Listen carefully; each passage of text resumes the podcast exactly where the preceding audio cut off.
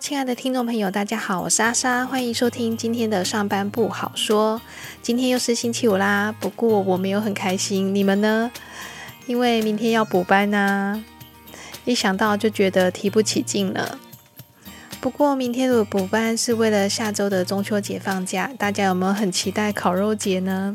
烤肉的场地啊，餐厅啊，想喝的酒是不是早就已经放到了口袋名单里面了？应景的柚子跟月饼啊，是不是都准备好了？真的是超级想放假的，尤其这一周又遇到了很多很不好说的事。现在就让我一一来分享吧。第一件大事呢，应该可以算，嗯，这个老姐呢要来我们部门检查了。无事不登三宝殿，肯定是收到有人的检举。所谓的幸福企业，可能是血汗工厂吧。我也莫名其妙的摊上事儿了。就我之前七月七号第七集所分享的，有讲说那天下午我因为不舒服，然后呢也撑着去开会，结果会没有开到，反而在医务室里面躺了半天，之后没有好呢，又去医院挂了急诊。我本来想要请病假，但是主管 care 这个刷卡异常记录，希望呢我回去刷退。因为刷退的时间是六点多，我认为是在医院里面就医，所以呢就没有报加班费。写了一个呃总行开会晚回公司的一个理由原因，让这个刷卡的记录没有异常。结果这一次老检来呢，上面认为那个理由怕被老检解读为是加班未报，所以要我改报加班。但是呢，我又觉得这个明明就是去医院就诊啊，怎么可能报加班？所以我又编了一个理由说，诶，开完会之后是先去吃一个饭，然后呢才回公司刷退，所以呢就没有报加班了。所以只是因为主管自己解读没有刷退很不 OK，会造成这一个刷卡异常很严重。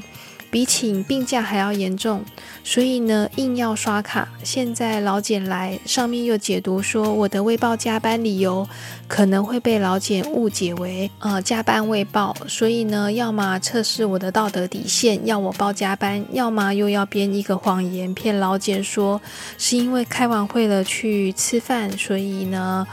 呃，是没有报加班，真的是说了一个谎，就要用三个谎来圆过去，真的是非我的本意。你看，当初如果照实际的情况让我请病假，不就什么事情都没有了吗？为什么要让我不舒服，一定要回去刷卡？然后呢，全部都只是因为老板的一个一定要刷到刷退的一个执念，我为了不报加班。轻描淡写写了一个开会晚回来，原本都没事的，就是因为老简来，就认为我写的那个是一个怪的理由。难道我要写真的理由是去医院就医吗？那不会更奇怪？都去医院了，下班还回去刷卡，真的是很了不起的公司啊！现在搞出了这么多的事。要用好多个方式来粉饰掉当初的错误，这个感觉很本末倒置啊！第二件大事呢，就是下周又要开客专会议了。昨天才印好送出的议程，今天为了二分之一页的资料，呃，有可能有点点小瑕疵，全部都要重印重送。你没听错，是全部。怎么就不是就那二分之一页的错误的资料抽换就好了呢？要整本重印、重新装订，然后呢再重新送给呃到这个委员们的手上。这中间呢还要一个一个打电话去请委员们的漂亮小天使姐姐，先把拿到的资料呢先收着，先不要给开会的委员。以我平平无奇小金般的视角，我真的完全看不懂这件事啊！莫不是不想让委员们看到那二分之一页的资料？但有这么严重吗？需要全部都重印？亲爱的听众朋友，你们有什么见解？可以跟我分享哦。我常说公司浪费多少钱在买影印纸，我不管，反正公司花大把钞票养闲人，也没眨过眼。重点在于，我每次看到电视上说哪里呀，又是发生森林大火，哪一个冰山呢又融化了多少，北极的动物灭绝了，哪里呢又爆发洪水啊、台风啊、飓风啊等等，因为气候的暖化，天灾呢造成家破人亡，我都觉得自己是加害者啊。我常觉得勿以善小而不为，爱护地球人人有责。当初川普不加入巴黎协议的时候，我都觉得他很有问题呀。ESG 不是口号喊喊，不是贷款给绿色发展的企业就以为有做到 ESG。公司内部本身呢，不是只有我这么觉得。每次有人在印表机那边看到我印了那么多的纸，个个也都在问我怎么不用平板呢？没错，平板既能及时更新资料，也环保。更能节省人工处理，一举数得。不用的原因究竟是什么？改天我一定要问个究竟。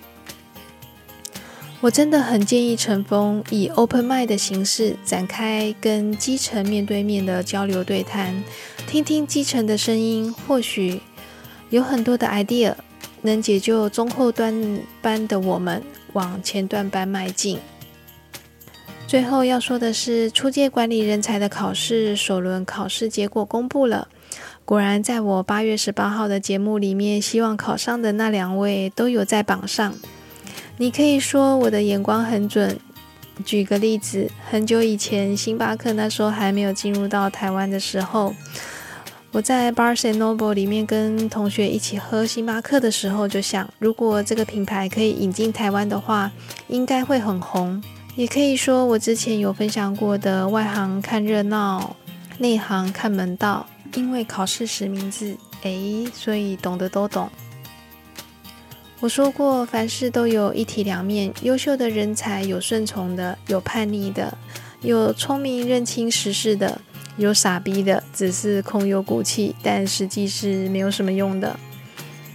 有实力的，本来能力就是在那里。但就是差那个认证，这个认证程序呢是公司规定的，所以被迫要玩这样的游戏规则。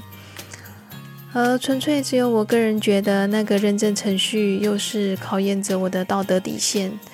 如果是我的话，不知道呢，通过认证，我可能每天都会活在这个道德压力之下。在此对很多爱戴我的长官们说声抱歉哦。现在公司正处于婴儿潮时代的长官快速退休的时候，年轻的一代上来，青黄不接的过渡期。公司设人才认证门槛，我个人认为有好有坏。无论是有考没考，或有考调出录取名额外的人才，我喜欢用八十二十这个法则来举例。明明可用的人才有八十趴，但你只认定二十趴。那另外那六十趴就不是人才了吗？不，他们依旧是不可多得的好人才，只是公司把他们排除在外了。可惜不，公司得不到这百分之六十的人才红利，而这些人会向外移转。所以我觉得现在本部门最大的问题就是要赶紧开放技术职人员有顺畅的升迁管道。否则每年就靠那一个两个名额慢慢的晋升，我觉得也会把整个公司的进步速度给拖慢了下来，都已经错过了几年前的 FinTech 快速发展的最佳时机了。现在最重要的是要把安静离职的那些有才能的人，赶快把他们的心拉回来，让他们发挥正常的实力跟贡献。这样至少能多挹注三分之二的人才到现有的环境里面。我觉得这真的是很考验着上面的人的决策。如果不赶快把人力给提升上来的话，再过几年整个生产力真的会崩得很快。外面的脚步已经快到你每天跨一大步都不见得追赶得上。我们内部居然还在用传统升等的方式跟模式。说实话，我真的对这家公司的未来非常的忧心。刚好初阶管理人员还有第二轮的考试，我有几个建议的考题，希望各主考成风有听到了好的答案，别等了，立马执行，不要等他们出街管理人员来执行了，时间一久恐沦为纸上谈兵。这些重要的事情是刻不容缓的。第一个呢，是对于自己管理的人员，如果有安静离职的情况的话，有什么样的方案？第二个呢，是面对少子化的危机，科内的人很少，但是呢又招不到人，搞得现行人员呢身兼数职，痛苦指数飙升，有什么解决的方案？再来呢，最后我这边还要再补充一个一体两面的事情，就是今年升等的名单呢也公布了。我的主管呢，当然他这么的认真，今年有顺利的升等。说实话，心里非常的恭喜他，这是他应得的。因为我们都知道，他比别人还花了许多倍的时间跟心力，去把所有的事情都完成，做到完美，做到最好。但是呢，换另外一个思考点，公司是鼓励这样子的主管行事作风吗？是要继续把可以简化的事情做得很多？还有关起门来自己想自己做，究竟有没有改善的空间？可不可以化繁为简，将十件事情做一件事情就好？但是呢，效果是一样的。Work smart instead of work hard。嗯，上班有时候还蛮好玩的，不好说的事情还真多。好了，感谢您收听今天的上班不好说。对了，因为下周更新的时间刚好遇到中秋节，为了让大家好好的放假，上班不好说的事先放在一旁，所以呢，我们停更一集。还有下周四是教师节，所谓腹有诗书气自华，人到无求品质高，所以也不太好吐苦水了哈。祝天下所有的教师们还有教练们，教师节快乐！还有中秋节、烤肉节快乐！注意热量哈，不要每逢佳节胖三斤哦。我们光辉十月空中再见喽，拜拜。